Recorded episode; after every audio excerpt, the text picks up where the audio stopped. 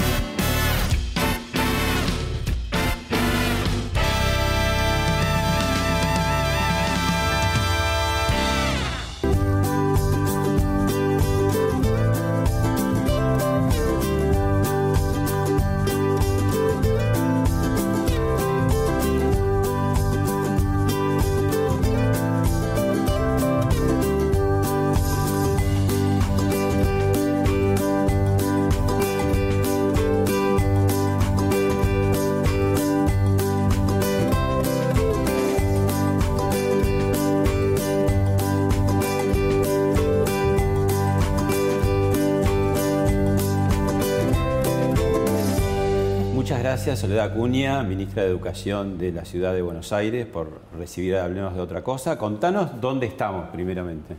Bueno, estamos en el Polo Mujica, en el barrio 31, en la escuela primaria Banderitas. Este polo tiene los tres niveles, jardín, primaria y secundaria. Es una de las obras del plan de 54 escuelas que hicimos en los últimos años, en los últimos cuatro años en el gobierno de la ciudad.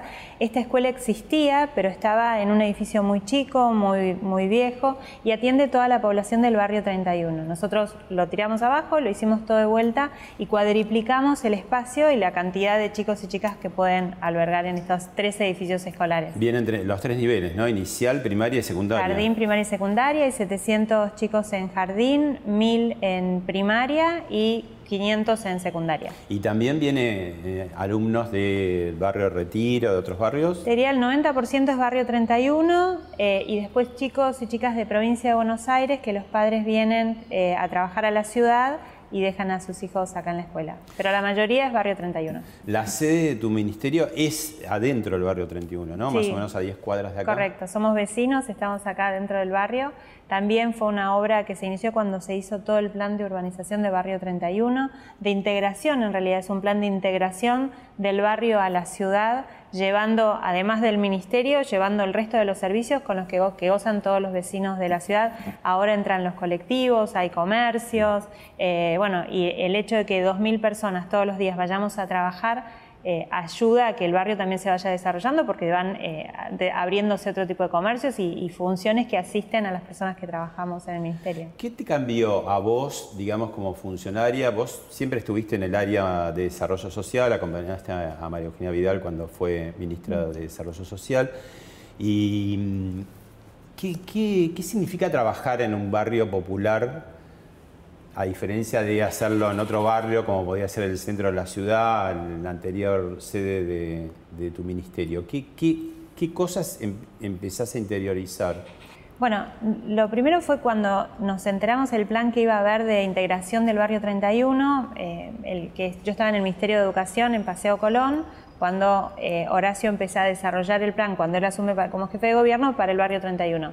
Quien asume la responsabilidad de llevar adelante el plan es Diego Fernández, que era el jefe de gabinete de educación con Esteban Burrucha en ese momento, me cuenta todo el plan y yo lo primero que sentí es que educación no podía estar afuera de ese proceso enorme de transformación de la ciudad donde estábamos integrando eh, al barrio porque la educación es la fuerza más poderosa que tiene el Estado, el brazo más potente que tiene el Estado para transformar un espacio. Y para mí educación era, era, un, era como un símbolo de llevar futuro, de llevar oportunidad, de llevar la mirada de ustedes pueden, pueden tener un futuro mejor. Educación es eso entonces sentí que teníamos que estar de alguna manera y empezamos a pensar de qué ponemos, una escuela, además de la escuela que tiene que haber, pongamos la formación docente ahí, la escuela de maestros. después dije, no, pongamos el Ministerio de Educación, tiene que estar el Ministerio de Educación que representa todo esto, tenía que ser el símbolo de la oportunidad, el símbolo del progreso. Eh, con lo cual tuvimos como esa iniciativa desde el principio. Desde el punto de vista del día a día, yo estoy muy, en lo personal, estoy acostumbrada a trabajar en estos barrios porque, como vos dijiste, trabajé muchos años también en desarrollo social, caminando mucho los barrios, yo recorro mucho las escuelas. Me parece que fue muy, muy significativo para todos los que trabajamos en el ministerio el proceso que fue, que fue haciendo el resto de la gente que no tomó, yo tomé la decisión, digamos, así que estaba convencida, pero eh, primero miedo de salir de Plaza de Mayo a venir a la Villa 31, después, bueno, ¿y cómo va a ser? ¿Y cómo voy a manejarme en mi día a día? El transporte, los chicos, yo salgo de acá y tengo otra cosa, voy a estudiar o busco a mis hijos para ir a la escuela. Eh, entonces, cuando fuimos haciendo el proceso de mostrarles dónde era, cómo era, todo lo que implicaba, que no era solo poner una burbuja dentro del barrio, sino que era la transformación, la apertura de calles, la luz, la seguridad, los medios de transporte, los comercios, fueron viendo ese proceso y la verdad que si bien la pandemia nos cortó en el centro del proceso, porque cuando nos mudamos enseguida empezó la pandemia, la verdad que los meses que estuvieron, estuvieron todos los empleados ahí, había una alegría de ser parte y un orgullo de ser parte de este proceso de transformación enorme. Porque lo más importante, claro, más allá de las obras de infraestructura, es quedarse es quedarse Estar todos los días. Y todo lo que lleva, digamos, claro, y cómo te vas este, haciendo parte del barrio. Que se arme una rutina para ustedes y también para el barrio, ¿no? Y, y, poco a poco y todos los días se van sumando más cosas, porque se van abriendo más facilidades dentro del barrio, desde las calles, la iluminación. Hoy, al principio había miedo de quienes trabajaban, bueno, ¿y cómo hacemos a la noche para irnos? Hoy entras a la noche, está todo iluminado, es seguro, las calles están abiertas. hay líneas de colectivo. La gente, hay líneas de colectivo, hay cuatro líneas que ya entran, pero además toda la parte de las casas nuevas que se construyeron, las viviendas nuevas para las personas que vivían en el bajo autopista. Hay plazas, hay chicos jugando, salís a la noche, ahora no hay, claro, no hay gimnasios cerrados, entonces hay gimnasios, hacen clases de educación física en la parte de adelante del ministerio, en la parte de adelante de la escuela Mariana Watch, que es la que está pegada al ministerio, o sea, hay otra vida y además vamos conviviendo todos los días más con todo lo que es el entorno, digo, desde salimos a comprar la fruta, hay unas verdulerías buenísimas dentro del barrio, eh, salimos a comer dentro del barrio y de a poco se, está por, se va a hacer un banco ciudad, o sea, cada vez va entrando más la ciudad y se va integrando al resto, de, a lo que el resto de los vecinos de la ciudad tienen y que en este barrio todavía no había. No estoy esquivando el gran tema de todos estos días, de todas estas semanas y seguramente por mucho tiempo más, eh, porque quería antes que te olvides un poco de que sos ministra y te pregunto como mamá. Mamá, hash, mamá de varones, como tenés en Twitter, ¿no? ¿Qué significa todo este, este lío que está viendo? Después hablaremos más en detalle. Háblame como mamá. Como mamá, es una gran angustia y una ¿Vos tenés Dos Yo tengo dos varones, uno que va a la primaria, está en séptimo grado de la primaria, y un bebé de un año. Eh, obviamente lo que más me preocupa es el más grande que está en la escuela, que el año pasado no fue fácil para nadie. Eh, obviamente para él tampoco fue fácil, teniendo todas las posibilidades y además teniéndome a mí en casa, pues yo estaba con licencia porque estaba, había nacido el segundo, así que estuve todo el tiempo para estar al lado de él y ayudarlo. Pero no fue fácil para los chicos y no era fácil para las mamás ponernos en el lugar que no estamos acostumbradas, porque al principio todas sentíamos que teníamos que ser maestras, entonces que teníamos que ocupar el rol de la maestra que estaba del otro lado de la computadora en el mejor de los casos. Y después fuimos cada uno encontrando su lugar y decir, bueno, no, no tengo que enseñarle, tengo que acompañarlo, tengo que armar rutinas. Pero no fue fácil, no, no es fácil con un preadolescente. Eh, entonces es como un proceso de mucha angustia por lo que les pasa a ellos, ¿no? De cómo lo viven y cómo entre, en general, hay, viste que hay mucha, mucha risa, mucho meme sobre el chat de mamis. El chat de mamis es la versión moderna de la comunidad en, la que las mujeres criamos a nuestros hijos, o sea, la tribu de mujeres que crían a sus hijos. Y en esas comunidades que ahora están en un teléfono, la verdad que también hay mucha, eh, mucho acompañamiento y hay mucha angustia compartida. Y, y también entonces es mucha responsabilidad, porque aunque soy mamá también tengo el otro rol, entonces decir, bueno, ¿cómo hago para acompañar, para que sea más fácil, para que se sientan con más herramientas, para que los, chicos no la pasen mal? Eh, con lo cual es un proceso que yo lo vivo con, eh, obviamente con la responsabilidad, pero desde el rol de mamá con mucha preocupación de cómo ellos lo viven. No solo por lo que le cuesta o no le cuesta aprender, sino por cómo transitan este proceso, de cómo yo puedo... Esta, yo tengo padres grandes que viven en Bariloche, mi suegra vive acá en Buenos Aires, pero esta cosa de al principio, no podemos ir a ver a la abuela porque la puedo matar. La verdad es que había como un discurso de los chicos son bombas químicas, los chicos pueden contagiar, y todavía sigue un poco ese discurso atrás de, no, pues si los, chicos, van a la escuela, contagian a los grandes y los pueden matar. Y los chicos son los que menos se contagian y los, que, menos, transmiten, pero pero hay todavía un discurso medio oculto. Al principio era explícito, ahora es oculto de, bueno, si los chicos se contagian van a casa y pueden contagiar a, una persona de riesgo y entonces Entonces, eso los chicos lo decodifican de una manera distinta que los adultos. Entonces, y además en una edad donde impregna y queda para siempre, ¿no? Porque en la infancia uno termina siendo un poco, ¿no? Lo que fue en la infancia, ¿no? Total. Y, cómo queda eso que no se puede medir, ¿no? Ese daño, esta cosa de no puedo ver a mis amigos, no me puedo encontrar. La ¿Cómo lo recordarán dentro de décadas, ¿no? Cuando sean adultos, cómo fue su infancia. ¿Cómo fue esa parte que pueden decir, bueno, fue un año, pero es un año que marca un montón las rutinas que significan la escuela? también se alteraron todas. Y lo Más si ese año te toca en año crucial, entrada al colegio para aprender a leer. la alfabetización básica, o, terminar un ciclo, obviamente. Y toda la parte social, ¿no? De los amigos, se pueden ver, no se pueden ver, no nos encontramos. Mm. el año pasado, durante la pandemia, cuando empezaron las salidas recreativas, todos los fines de semana agarraba a mi hijo, nos íbamos a caminar invitaba a otras mamás y al aire libre que se podían estar y salíamos a caminar donde podías jugar en la plaza, pero por lo menos que los chicos se vieran eh, físicamente y caminamos 10 kilómetros los sábados, 10 kilómetros los domingos, pero para poner en actividad que pudieran socializar algo mínimo. Ministra, para, para vos es, común recorrer escuelas, pero es profeso este programa, te trajo a esta escuela que también presentaste, estamos en la biblioteca, sería, ¿no? de este colegio. Y te quiero remitir un poco a, tu época escolar, ¿no? ¿Eras buena alumna? ¿Qué materia te gustaba más? ¿Qué materia te gustaba menos? Yo fui a, tuve tres modelos de escuela. Tuve en la escuela pública, después fui a una escuela de gestión social, porque era una cooperadora de padres, cooperativa de padres que armó un modelo de escuela alternativo, eh, con una enseñanza bastante progresista. Y después fui a una escuela privada para la secundaria, y luego vine a la universidad pública a la ciudad, con la cual tuve todos los modelos. Eh, la escuela primaria, el jardín y los primeros años de la primaria los hice en la escuela pública, con el conflicto de Malvinas, o sea, tengo 46, con lo cual en 80, antes de la democracia estaba en la escuela pública, era una escuela con sus estructuras, sus rigideces y, recuerdo cantando el himno a Malvinas en el patio. Eh, la escuela primaria luego fue una escuela muy abierta donde había autoevaluación, donde hacíamos asambleas, discutíamos con los docentes, era una cosa muy participativa, donde el concepto de autoridad estaba como, eh, no, es que estaba desdibujado, sino que los chicos teníamos mucho la palabra, o sea, podíamos poner muy eh, en voz la palabra y nos escuchaban. ¿Y, ¿Y qué te gustaba más? ¿De, humanidades, eh, exactas, los no, números? las sociales, siempre las, sociales, las humanísticas, las humanísticas. Pero igual, mira, me gustaban más las humanísticas, pero el recuerdo de la mejor maestra que tengo era de matemáticas. Mira. Vos decís que sos de, Bariloche de corazón y por adopción de la ciudad de Buenos Aires. ¿Naciste en Bariloche? ¿Tu familia es de Bariloche? Mi familia vive en Bariloche. mi familia es toda de Río Negro. Yo en realidad em, nací en Río Colorado, que es un pueblito chiquito, porque mi mamá era de Río Colorado. Y si bien mis padres vivían en Bariloche cuando mamá estaba embarazada, se volvió a Río Colorado a tenerme para estar con su mamá. Entonces nací en un pueblito chiquitito que se llama Río Colorado, pero viví, o sea, nací y después nos fuimos a Bariloche, que estaba mi papá y mi otra hermana. en Bariloche? Hasta los 18 que me vine a estudiar a Buenos Aires. En ese momento no había. ¿Volvés a Bariloche o no?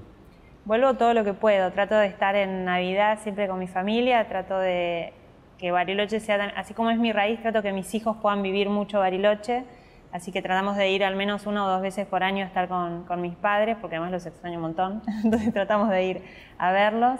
Eh, y quiero además que mis hijos sientan que ahí también tienen parte de su raíz, ¿no? que sientan como yo que, ahí está la energía. Quiero que les guste la montaña, quiero que les guste el cerro, quiero que les guste el agua, el bosque, así que trato de llevarlos seguido. ¿Te impactó mucho cuando un diario puso en tapa que había sido un colegio alemán y hizo una serie de de paralelos este, bastante poco felices?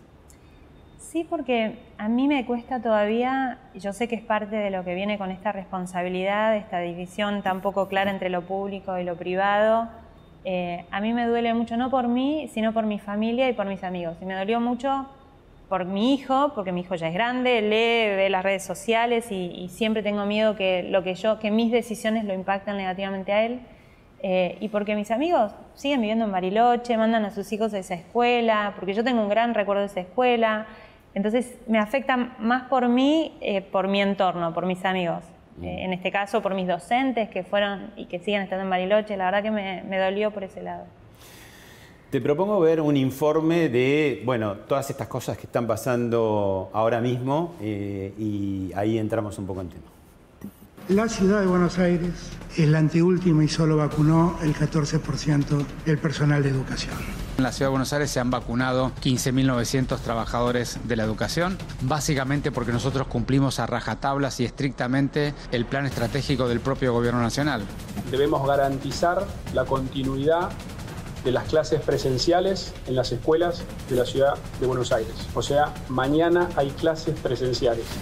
Nosotros hoy nos presentamos ante la Justicia Federal para denunciar a Horacio Rodríguez Larreta. Me parece realmente repugnante que use a la justicia para perjudicar a los que tienen que ser cuidados. Es evidente que dejar a nuestros chicos durante todo el año sin colegio fue demasiado. La escuela no es un lugar de contagio adicional.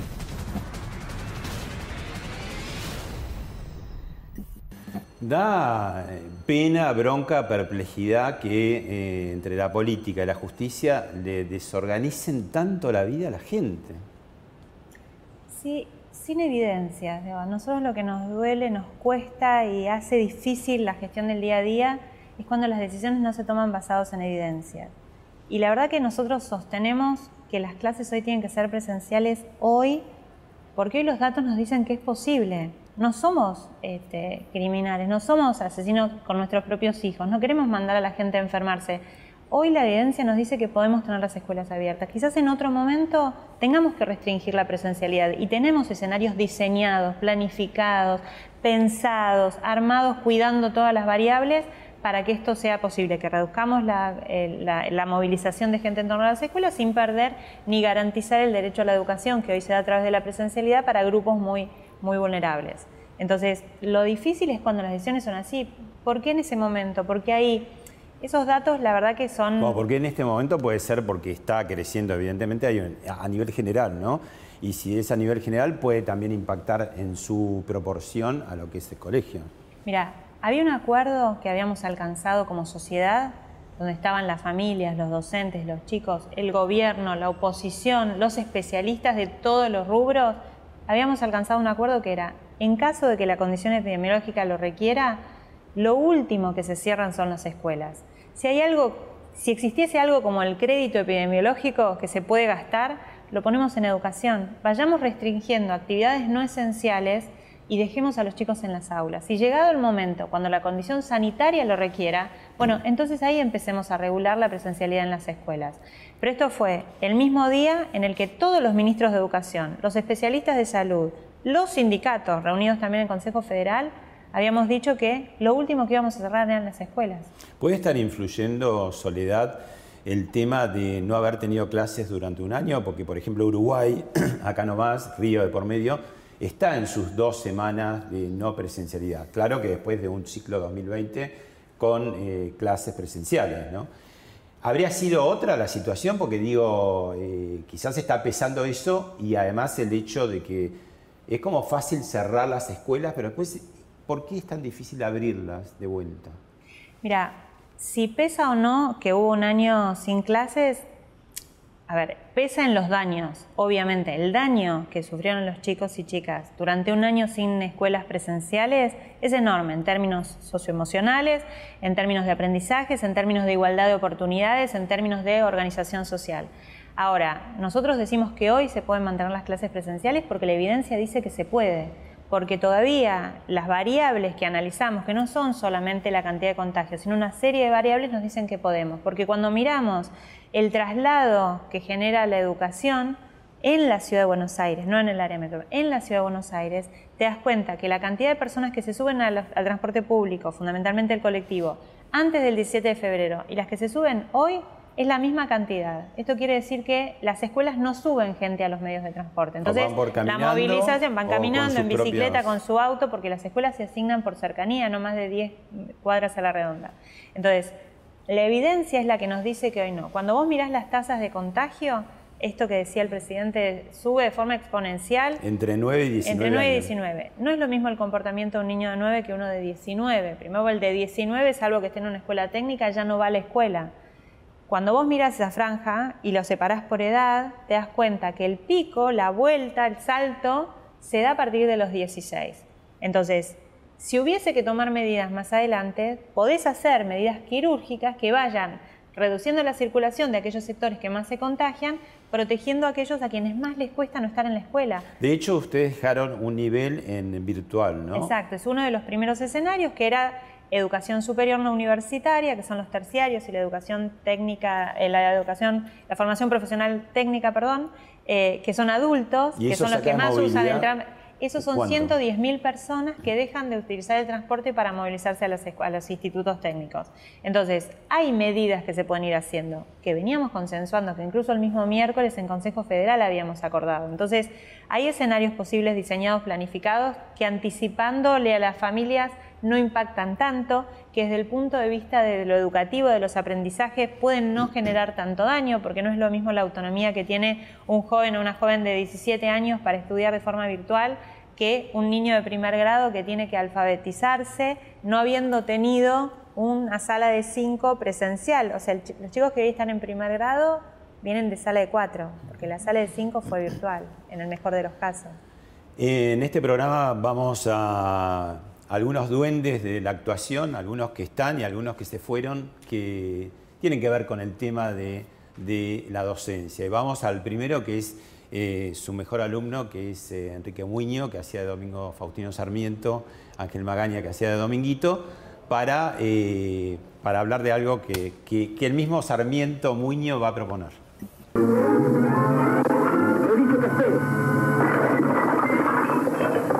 Señor Sarmiento, ¿qué es esto? Tengo que hablar con usted, señor ministro. Pudo haber esperado.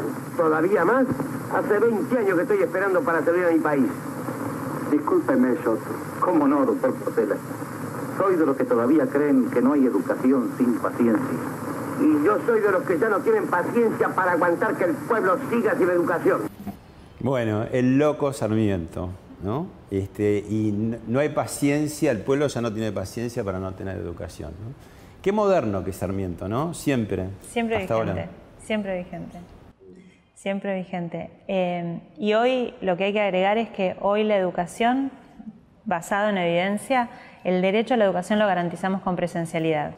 Estamos incorporando en este, en este fragmento del programa, en este bloque, a María Victoria Barata, que es autora de No Esenciales, La Infancia Sacrificada.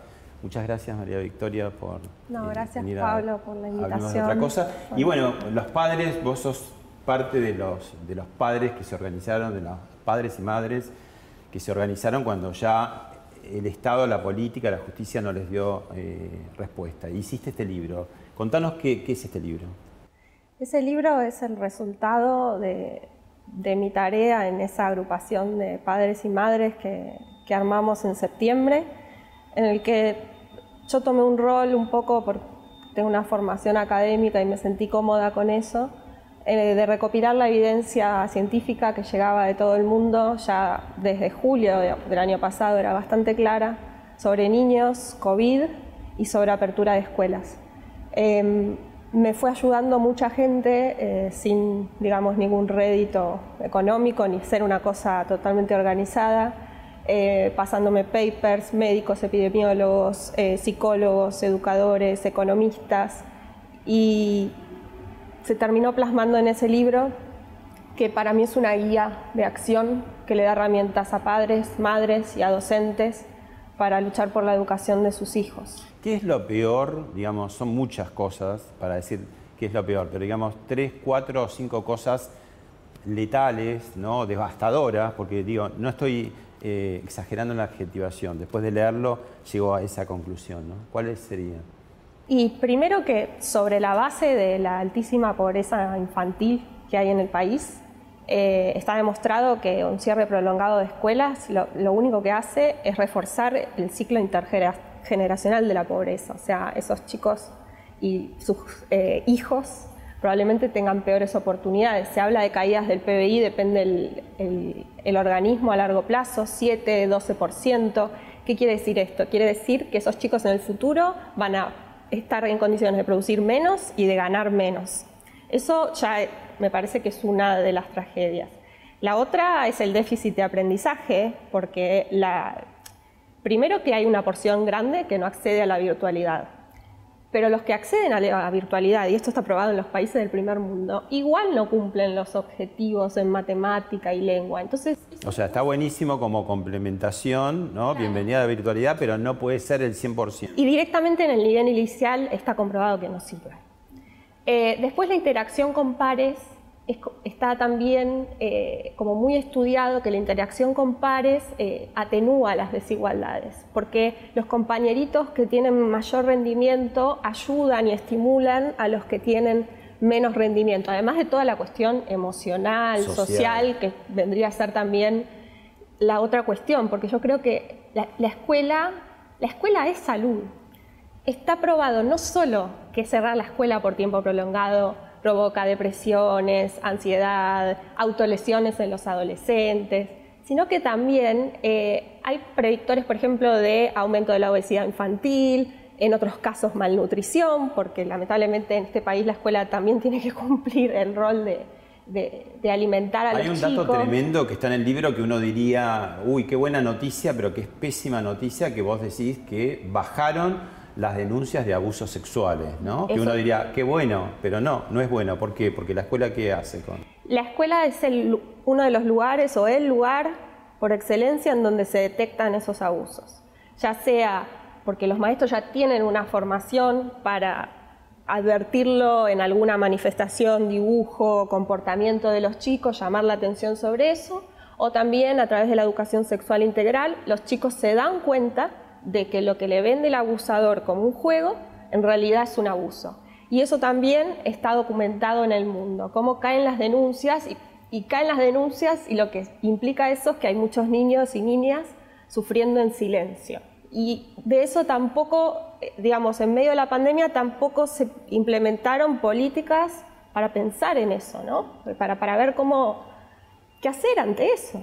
Lo valioso de, No Esencial es la infancia sacrificada es que eh, no es nada más que un grito, digamos, de una mamá que está afligida por sus hijos y los hijos de los demás, sino que hay un poco lo que decía la ministra también, ¿no? Evidencia, porque tiene, cada, cada dato está refrendado y te lleva link, ¿no? de, de estudios y cosas actuales, no a libros. Este, tiene poca bibliografía porque es un tema que todavía no tiene bibliografía. Capaz que es uno de los primeros libros que salen. Pero están los conceptos. Hoy ya tenemos. Esto es importante porque a veces creo que lo que pasó estos días, que considero lamentable, porque me parece que una decisión como el cierre de escuelas tiene que estar justificada en datos es que eh, después de la decisión del presidente salió como un grupo de científicos o militantes a buscar la evidencia que le diera la razón al presidente. Y esa no es la manera, eh, digamos, científica correcta de hacer las cosas. Hoy tenemos los consensos de los organismos internacionales, las agencias de salud, como la Organización Mundial de la Salud, que hace unos días dijo que aún con alta transmisión del virus, las escuelas pueden permanecer abiertas, que debe ser el último recurso utilizado. Y esos consensos se hacen en base a la preponderancia de la evidencia, no una evidencia aislada, sino que se, hacen, o sea, hay expertos trabajando en eso todo el tiempo. Entonces ya hoy incluso es más fácil que el año pasado, que quizás había que hacerlo más artesanalmente. Pero sí, yo, es mi manera de trabajar, digamos, en, mi trabajo académico, que, bueno, ser historiadora no tiene que ver con esto, pero finalmente, eh, y apoyada por la interdisciplina y por gente que dona su tiempo porque está realmente preocupada, eh, bueno, eh, tuvimos que, hacer esto, sobre todo el año pasado, que bueno, que la actitud era bastante sorda de parte del gobierno nacional. bueno, también tuvimos como nuestras diferencias con el gobierno de la ciudad, decir, bueno, activen eh, como que eh, un poco más, eh, más fuerte. Yo también entiendo que hay, o sea, no somos negacionistas de la pandemia, es un momento delicado, pero no puede ser que si hay ministros, o sea, ¿para qué están las instituciones? ¿Para qué están los especialistas? Los ministros de todo el país acuerdan, vamos a cuidar esta presencialidad. La ministra de Salud dice, salgan a trabajar y salgan a llevar los chicos a la escuela la Sociedad Argentina de Pediatría dice lo mismo. El ministro de Educación de la Nación. El ministro de Educación, por fin, reconoce lo mismo, da los datos, los, contagios son muy bajos y ahora después el presidente decide por decreto, sin dar ningún dato, cerrar todos los niveles no discriminar, eh, porque, repito, el inicial, los primeros años de primaria, son los chicos que menos contagian, que menos se contagian, no son los principales transmisores del virus. No pueden seguir pagando los costos de la pandemia, no es ético. María Victoria, y ya que tenés una funcionaria tan alta, la más alta de educación de la ciudad, esto que vos comentabas, ¿querés comentar con ella, preguntarle algo al respecto? No, bueno. ¿Qué, podría mejorar, hacer?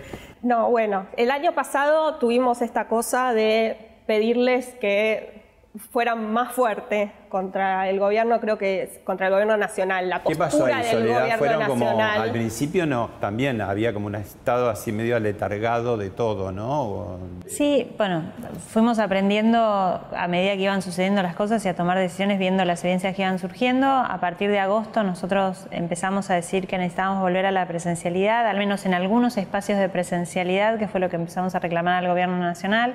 Nosotros hablábamos de esto, de ir por los sectores más vulnerables, aquellos espacios que sí o sí se necesitaban.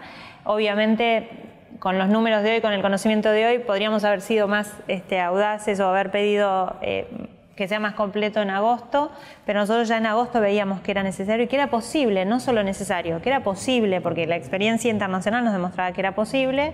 Eh, había un marco eh, de restricción normativo más grande en ese momento y había una mirada que se venía sosteniendo que era desde un joystick del gobierno nacional, iban administrando y diciendo que se podía y que no se podía. Ahí las autonomías habían sido absolutamente eh, subsumidas en un decreto nacional, entonces no es que la ciudad podía abrir porque el decreto nacional no nos lo permitía, pero digo, visto a hoy y entendiendo la situación de hoy, probablemente podríamos haber hecho eh, distinto las cosas en agosto, pero yo estoy muy contenta de haber empezado en agosto a pedirlo al menos porque pudimos al menos llegar a fin de año con algo de presencialidad.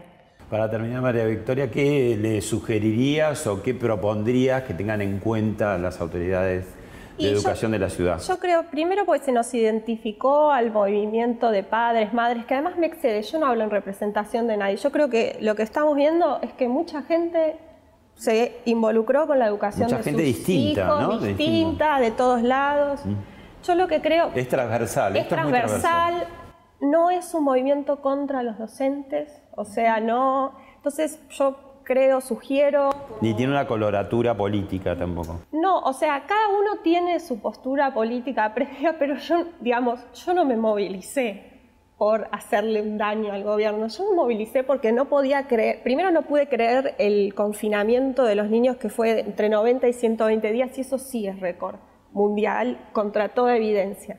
Yo me movilicé por los derechos preocupada por mi hija, pero sobre todo por los que no tienen los privilegios de mi hija, aunque ahora mi hija, yo vivo en Gran Buenos Aires, mi hija está sin jardín de infantes. Yo lo que diría es que, que se garanticen las condiciones, creo que hay muchos docentes que todavía tienen miedo, que les falta información, que tienen esta cuestión errada de que el chico los va a contagiar y en realidad lo que suele suceder es al revés, que se le den los elementos para que ellos eh, estén tranquilos. En cualquier caso, que si lo del transporte fuera un tema, no hay alternativas, creo que hay transporte, eh, que se puede usar el transporte escolar, por eso también a mí me choqueó mucho la decisión del gobierno, no porque niegue la pandemia, sino porque ver la mínima unidad jurisdiccional, ver soluciones con el transporte, eh, distinguir por niveles, y también no va a ser efectiva esta intervención, o sea, se llama intervención no farmacéutica, por sí sola. O sea, acá solo le está sacando la educación a los chicos, porque después, ahora en provincia, por ejemplo, las plazas están llenas de niños que los cuidan sus mamás, que tenemos que dejar de trabajar, sus abuelos. Es una cosa que recae, más allá de todo el tema de igualdad de los últimos años de género, que es muy importante, en la práctica, digo, los varones hemos avanzado mucho, pero a años luz todavía de estar en igualdad de condiciones. Eso es una realidad. Eh, a mí hay muchas eh, feministas que en las redes sociales por ahí me agreden y yo no puedo entender que no vean que la, digamos, el gran peso de la cuarentena y el cierre de escuelas recae sobre las mujeres. También hay evidencia. Sí, hay, de también hay evidencia. De todo, el mundo, no, no es un invento de la oposición argentina. Entonces ahora está esta situación que los niños... Cuando peor nivel social, digamos que recae mucho más, ¿no? En el Gran Buenos Aires, las plazas, eh, los potreros, están llenos de niños con, eh, no sé, para los más privilegiados, cuidadoras, con las madres que tenemos que dejar de trabajar, con los abuelos que son pacientes de riesgo y sin protocolos. porque el aula es segura. Entonces, es al revés. Si el aula es más segura que muchos otros espacios, los chicos tienen que estar más tiempo en la escuela y menos tiempo en la escuela. Y somos los adultos los que tenemos que hacer el esfuerzo por ellos. Y las reuniones sociales son el las reuniones sociales a puertas cerradas son el problema. Tengamos una actitud comprometida, porque si no le garantizamos los derechos a los niños, nosotros no se los garantiza nadie, ellos no pueden por sí mismos. Y la educación es un derecho humano consagrado por las Naciones Unidas hace varias décadas ya. Soledad. No, que este último punto que ella marcaba es lo que hizo que la OMS, en su última recomendación a los países europeos, a partir de, la mesa técnica, recomendara que aún en situaciones donde el virus crezca y donde haya cepas más contagiosas, las escuelas tienen que seguir abiertas, porque también hay evidencia que muestra que en algunos países, por ejemplo Alemania, que se estudió el caso, en momentos de restricción y momentos sin restricción de la escuela, cuando se produjeron, produjeron más contagios en la edad escolar. Y se produjeron cuando estaban fuera de la escuela. ¿Por qué? Porque la escuela es el espacio donde hay protocolos. Detección, además, ¿no? Detectás a tiempo. Primero que tenés protocolos de, cuidado. Segundo que detectás a tiempo, porque cuando esto que decimos, la tasa de contagiosidad hacia el interior eh, de las burbujas, cuando se, se, detecta un positivo, ya sea un adulto o un niño, en una burbuja, la burbuja entera se aísla y se hace el seguimiento de esa burbuja. Y se aísla quiere decir los chicos se quedan en casa sin salir. O sea, evitas que sigan propagando el virus. Entonces, Cuanto más tiempo tengas de esa situación, menos tiempo tenés la situación sin protocolo y sin cuidados. Entonces, es preferible que estén en la escuela y no que estén en otros lugares porque los chicos salen, y sobre todo los adolescentes que son los que más se están contagiando. Entonces, es preferible tiempo en escuela y no tiempo haciendo otras actividades sin, sin regulación. Bueno, María Victoria eh, Barata, autora de No Esenciales, la infancia sacrificada, te queremos agradecer que hayas participado en este tramo del programa. Así que bueno, y suerte y ojalá que puedan lograrlo. Ojalá. Y seguimos. Tenemos otro artista eh, con otra profesora, en este caso Juan Pablo Gereto. Eh, y vamos a esto. A los argentinos presentes esta noche de aquí, hayan leído el diario que hayan leído, hayan visto el noticiero que hayan visto, hayan cobrado el sueldo que hayan cobrado, tengan el resto de él, que tengan en sus bolsillos, a todos ustedes les pregunto quién se atreve hoy por hoy en la Argentina a jurar con Gloria María. Juan Pablo Quereto, eh, yo amo a mi maestra normal. ¿Y quién se atreve hoy a, por Gloria a morir? Yo creo que hoy hay muchos eh, y muchas personas que están eh, animándose a alzar la voz por lo que creen, y por, gloria morir hoy es eso, ¿no? pelear por lo que uno cree eh, y en democracia es alzar la voz por lo que uno cree. Eh, y para mí la participación de la familia fue fundamental para que las cosas cambiaran. Siempre desde el sistema educativo tenemos una situación como una dualidad, ¿no? Queremos que las familias participen, pero en las escuelas no tanto, porque si se meten mucho en la escuela nos empiezan a decir qué tenemos que hacer y a veces cuestionan la autoridad didáctica del docente, pedagógica del docente. Eh, entonces siempre hubo como una situación rara de cómo hacemos para que las familias participen, pero hasta dónde y cómo. Eh, y para mí en este último tiempo algo que, que saco como, como una de las cuestiones más positivas de la pandemia es que las familias empezaron a involucrar en la educación de sus hijos, empezaron a entender cómo enseñan los docentes, cómo aprenden sus hijos y, lo difícil y complejo que es ese proceso de enseñanza-aprendizaje y se volvieron activos en ese proceso y empezaron a, a ver qué era lo que había que transformar de la educación, qué cosas estaban bien, qué cosas estaban mal y después empezaron a reclamar por eso. Primero aprendieron y entendieron y después empezaron a reclamar. Y para mí eso es fundamental y tenemos que encontrar la manera de que esa movilización, eh, esa voz siga siendo parte, porque la escuela sin la familia no puede cumplir su objetivo. De la misma manera que las mamás y los papás no podemos enseñar en casa, las escuelas no podemos enseñar si no tenemos una familia que hace su parte.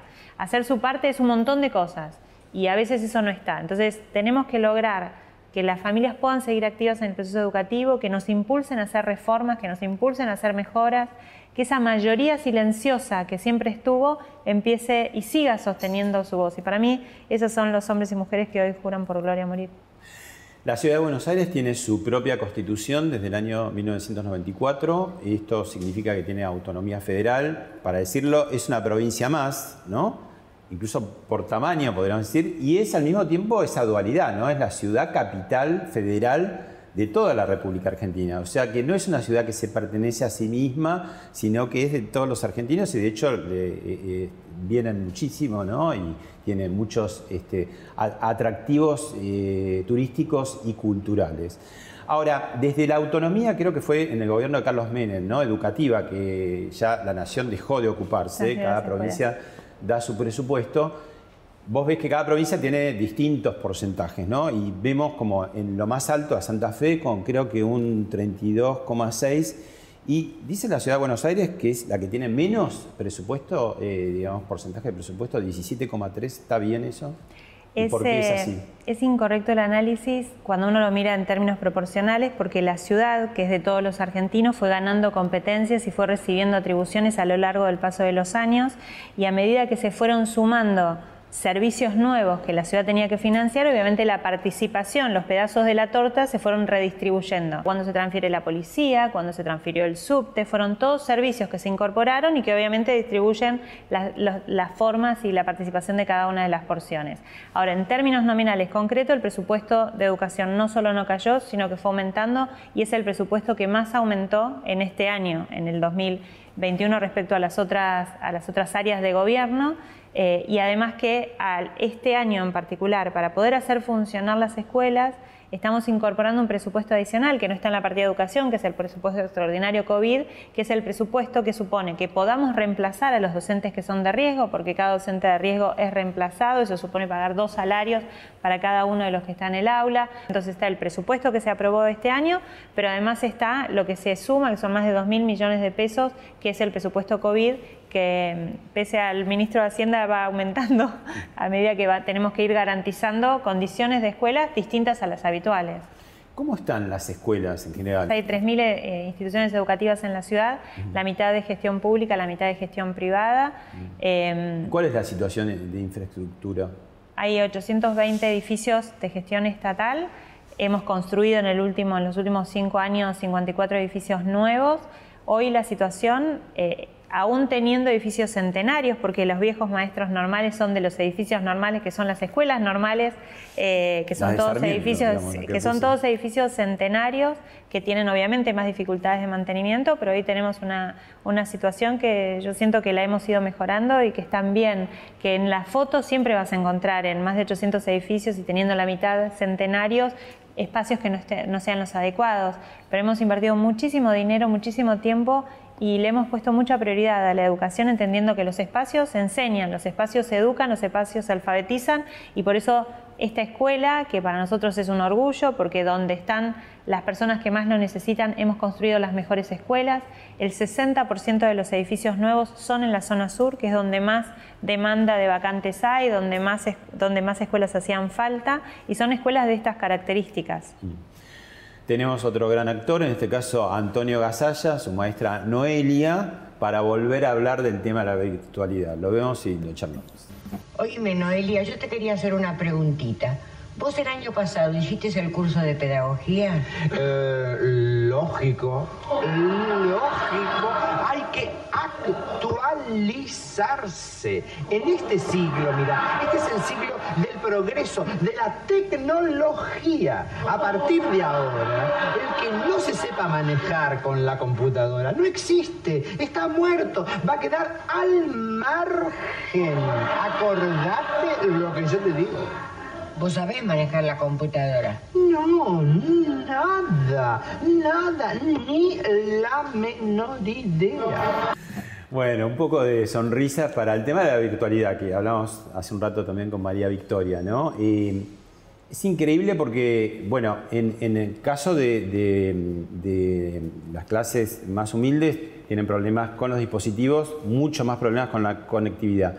Pero vos decís que el tema de la virtualidad atraviesa todas las clases sociales, ¿no? Media y alta. Nadie se salva de qué? De la fatiga, de qué, qué, tiene la virtualidad. De, Digamos, todo lo bueno ya lo sabemos. ¿Qué tiene de malo cuando es 100% eh, eh, para la educación? Ese es un punto que es importante porque también la pandemia nos, nos sorprendió a la Ciudad de Buenos Aires preparados, digamos. Nos sorprendió porque tuvimos que pasar de un día para el otro a la educación remota, pero estábamos preparados porque la ciudad hace 10 años que viene invirtiendo en un plan de, educación digital que empezó siendo de, para achicar la brecha tecnológica, de reparto de dispositivos, y que hoy es un plan que desde el jardín de infantes todos los chicos tienen dispositivos a disposición, y eso supone además que hay docentes que fueron capacitados en educación digital, no como eh, la maestra de Gasalla, sino que efectivamente todos los docentes han, han recibido y reciben capacitación obligatoria eh, sobre educación digital, la tienen, todos los docentes tienen dispositivos y saben prenderlos y utilizarlos y por eso para nosotros no fue tan, tan conflictivo. Y el año pasado le pusieron el hombro. Y le pusieron el hombro de forma increíble y maravillosamente. Ahora, ¿cuál es la desventaja? Esto que, que decíamos antes, los chicos aprenden mejor grupalmente, hay áreas del conocimiento que se pueden aprender desde la forma presencial y es muy difícil de la forma virtual. Los chicos cuando explican cómo llegaron a un número en un problema, en una ecuación matemática, lo hacen en grupo y aprenden en esa exposición grupal. Mm. Digo, todo lo que es la comunicación, que ayuda a razonar, a entender, a mirar las distintas perspectivas para un problema, no se puede hacer con un Zoom. es imposible hacerlo en un Zoom. Entonces, es un complemento muy bueno, es un complemento necesario que nos acerca al siglo XXI y a las habilidades necesarias del estudiante para el siglo XXI, pero no puede nunca reemplazar la presencialidad. Y mucho menos en los grados más bajos, cuando los chicos tienen que empezar a hacer su alfabetización inicial, donde tiene que estar la maestra al lado aprendiendo eh, porque por más que todos vayamos a las computadoras, los chicos tienen que aprender a escribir a mano igual. Ministra, otras dos grandes actrices, en este caso Norma Leandro, Adriana Eisenberg, mis pequeñas patriotas, para introducir otro tema.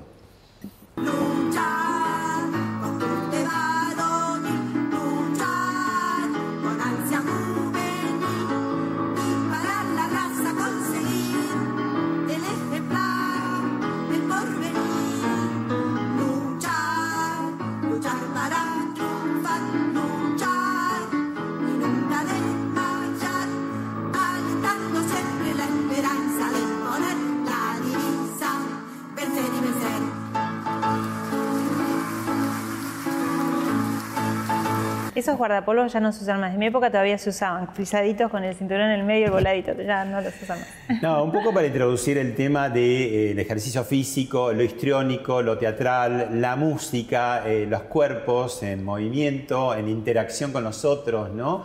El tema de perder el miedo, de extrovertir. Hay una cantidad de cosas ahí que se ven que parece una tontería y no lo es, es mucho. Contanos esa parte, qué pasa con esa parte y qué pasa con los chicos ahora en las casas lo que decían de la obesidad, no tener esta depresión por no tener lo lúdico, ¿no? El juego.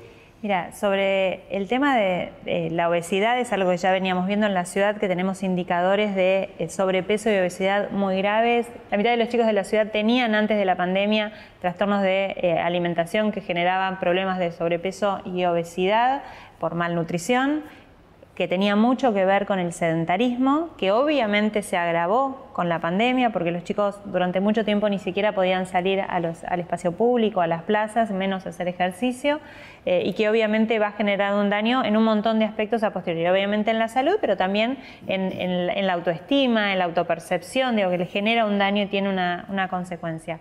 Luego los chicos van generando y definiendo su identidad de forma grupal con el otro, viendo, mirando, preguntando, desnaturalizando cosas de casa. Entonces, esa interacción es lo que los constituye y en los adolescentes más. Los adolescentes se forman en la adolescencia separándose y diferenciándose de los adultos de casa y los obligamos a estar encerrados en casa con esos adultos de los que tienen que quieren y necesitan diferenciarse. Entonces, la verdad que tiene un impacto enorme. Nosotros el año pasado hicimos una encuesta junto con la Fundación INECO eh, que son especialistas en neurociencias y desarrollo, y encontramos que el 70% de las familias nos contestó que sus hijos habían tenido trastornos de sueño, trastornos de, eh, alimentación, que habían sufrido eh, situaciones de ansiedad y que eran mucho menos felices que antes.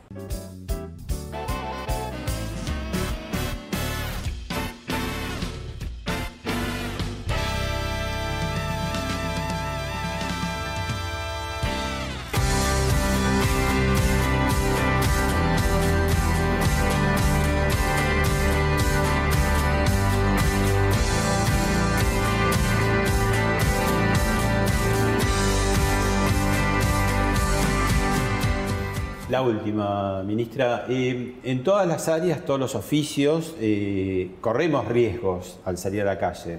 ni que decirte los que atienden supermercados, los transportistas, eh, los funcionarios, todas las áreas, ¿no? ¿Por qué hay, no vamos a ser injustos, ¿no? ¿Por qué hay un sector de la docencia que, que no tiene como las ganas de volver a dar clase? Porque digo, un año es un montón. Yo no me hubiera bancado no poder hacer periodismo durante tanto tiempo. Y soy de riesgo y no estoy vacunado, eh, pero tomo mis recaudos, tampoco soy un inconsciente, un irresponsable. ¿no? Y yo creo que mucha, la mayoría de la gente está haciéndolo. ¿Por qué hay un sector de la docencia que, se, digamos, que está tan concentrado, tan eh, determinado a no dar clases hasta que, no sé, se vaya la, la pandemia? Mira, yo te diría que hay un sector del sindicalismo que está haciendo política con la pandemia, que no quiere trabajar, que no han trabajado nunca y están haciendo mucho daño a todos los demás docentes que simplemente tienen miedo. yo no encuentro docentes que no quieran trabajar. Yo recorro todos los días escuelas. Los docentes quieren trabajar. Quieren trabajar presencial además, porque el año pasado trabajaron mucho más, si querés, porque trabajaban en cualquier hora, todo el tiempo, trabajaron mucho más. Agotados pero quieren hacer agotados y en su casa, con su familia, con sus hijos. Digo, los docentes quieren trabajar y quieren trabajar de forma presencial, pero tienen miedo. Por eso tenemos que seguir buscando maneras de transmitirle seguridad hasta que llegue la vacunación. Hoy lo que sí tenemos son informes y publicaciones de sociedades científicas como la Sociedad Argentina de Pediatría que ya dijo que trabajar con niños no es una tarea de riesgo. No es una tarea de riesgo para los pediatras que tienen que, como digo siempre el mismo ejemplo, meterle un palito de madera en la lengua a los chicos, abrir la boca y tocarlos si cumplen protocolos y medidas de seguridad. Menos aún es una tarea de riesgo trabajar con estudiantes, con niños de cualquier edad, si uno está a dos metros, con la, con la mascarilla de acetato, el tapaboca, los chicos tienen tapaboca y además el espacio es ventilado y cuidamos las reglas de higiene. Si todo eso está presente, como está presente en las escuelas, no es una tarea de riesgo. Obviamente, si no está funcionando, tenemos que seguir buscando mecanismos de diálogo, de, información, para que no tengan tanto miedo, porque yo lo que observo es mucho miedo, genuino y es miedo. cómo está ese no es falta de vocación de trabajo. ¿Cómo está ese diálogo, digamos, con las jerarquías? Eh, Mira, con los sindicatos ya llevamos 19 reuniones, mañana tenemos la reunión número 20, desde que empezamos el año para poder encontrar eh, mecanismos de mejora de los protocolos y de las instancias de cuidado.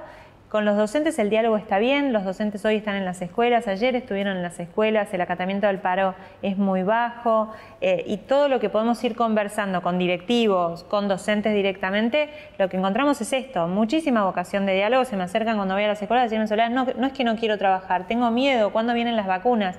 Porque ha habido como una campaña o contracampaña muy fuerte, esto que decía al principio, les hemos hecho creer a los chicos que eran bombas químicas, y todavía muchos siguen creyendo que están en una, situación de riesgo si, los tratamos o si estamos con, chicos. Si las vacunas están, nosotros las aplicamos. O no estamos haciendo discriminación, estamos siguiendo el criterio de riesgo y algún efecto eso está teniendo porque también estamos viendo que las personas mayores hoy son las que menos se están contagiando. Entonces algún efecto tiene haber cumplido con este primer cronograma organizado y pensado por especialistas de vacunación. Gracias, ministra. Gracias a vos.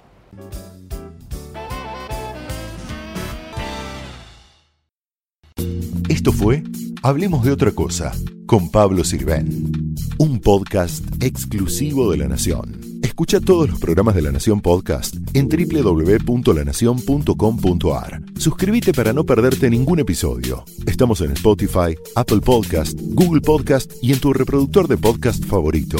Seguí escuchando La Nación Podcast.